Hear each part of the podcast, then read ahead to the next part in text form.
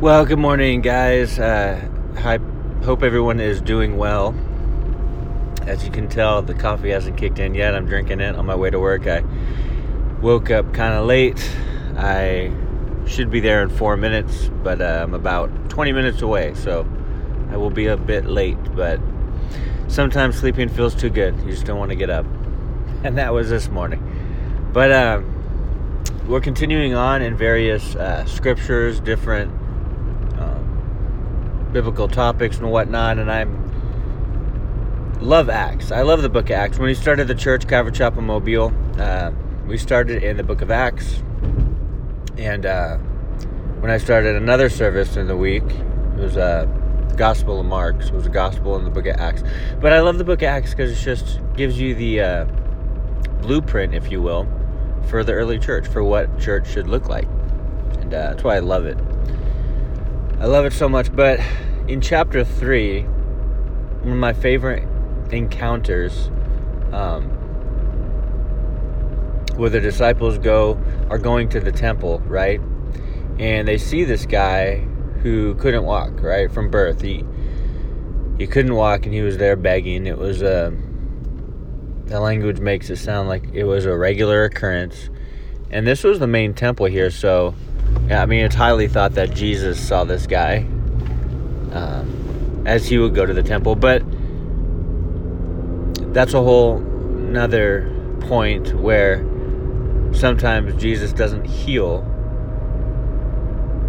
Sometimes the Holy Spirit doesn't bring healing, but He uses us to be a conduit so God will be praised. And, and that's really what happened here because we see that um, as Peter and John were there, Peter grabbed the guy by the hand, pulled him up, and he said, Walk.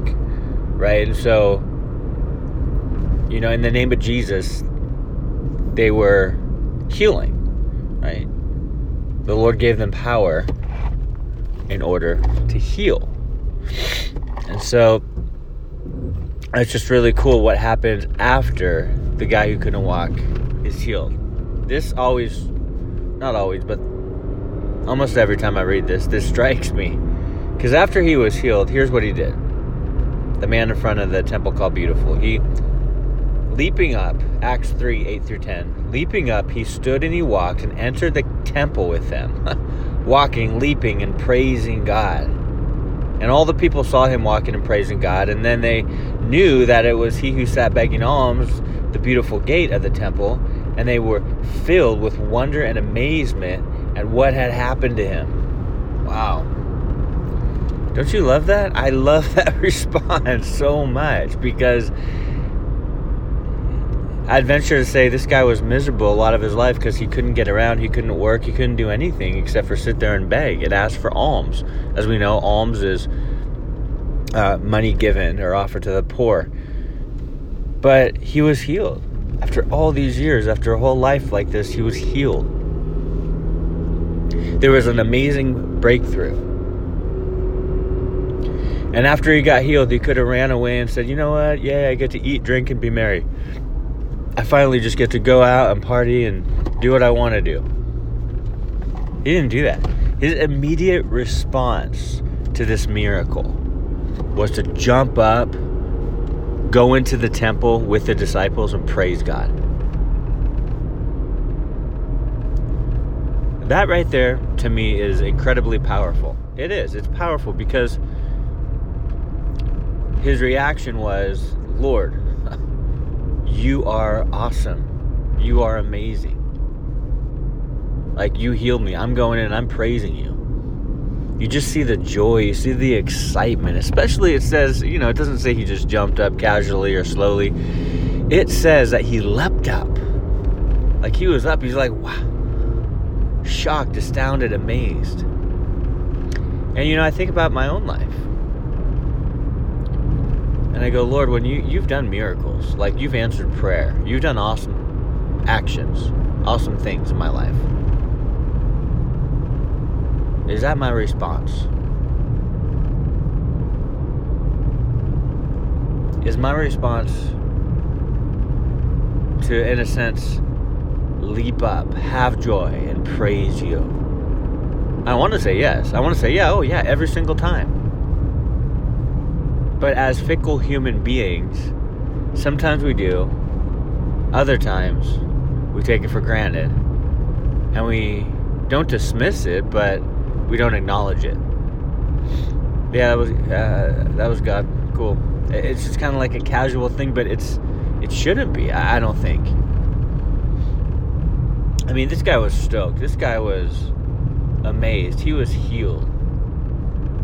And you could have been like, you know what? I'm to run laps around the city because I can. I can. My legs work now. You know. But he didn't do that. He went straight into the temple to praise God joyfully. I, I just, I don't know. I think that's just an apt, such an apt response to healing, to, to miracles. Go into the temple and just praise the Lord. So many people go to God when they have problems, and when God answers their prayer, or when God works and everything's good again, they, they walk away from it until the next time something goes wrong.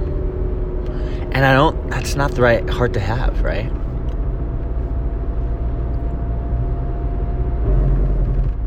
Our hearts should be surrendered to, surrendered to God. And when He does move and work and do great things, that we would just acknowledge it,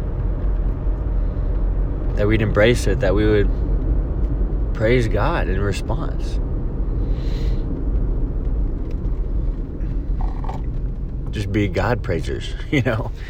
Man, this guy was just, I, I don't want to take it for granted all the ways that God works. I want to acknowledge it. And the beautiful thing is that the people saw him walking around, and I, I figure eh, they were just as astonished or even more astonished than he was. They're like, wait a second, this is the guy that was begging alms in front of the temple.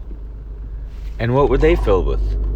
Wonder and amazement at what happened to him. You know what this shows? He was being a good witness in his response to a miracle from God. Am I being a good witness as a response to God's miracles in my life? That's what I want, and that's what we should want, right? Because we want to reflect the Lord, shine His light in circumstances where he works so people can see. Not so they can see us, but so they can see him.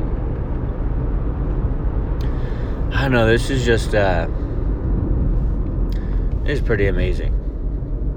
This whole thing is just, wow.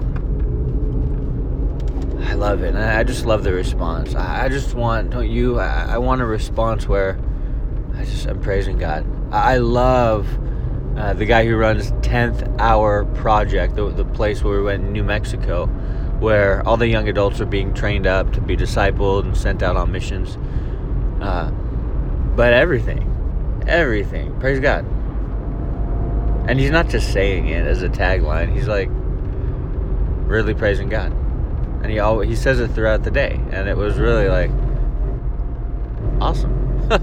because no matter what, whatever good thing happened, he just said, Praise God. And I love that.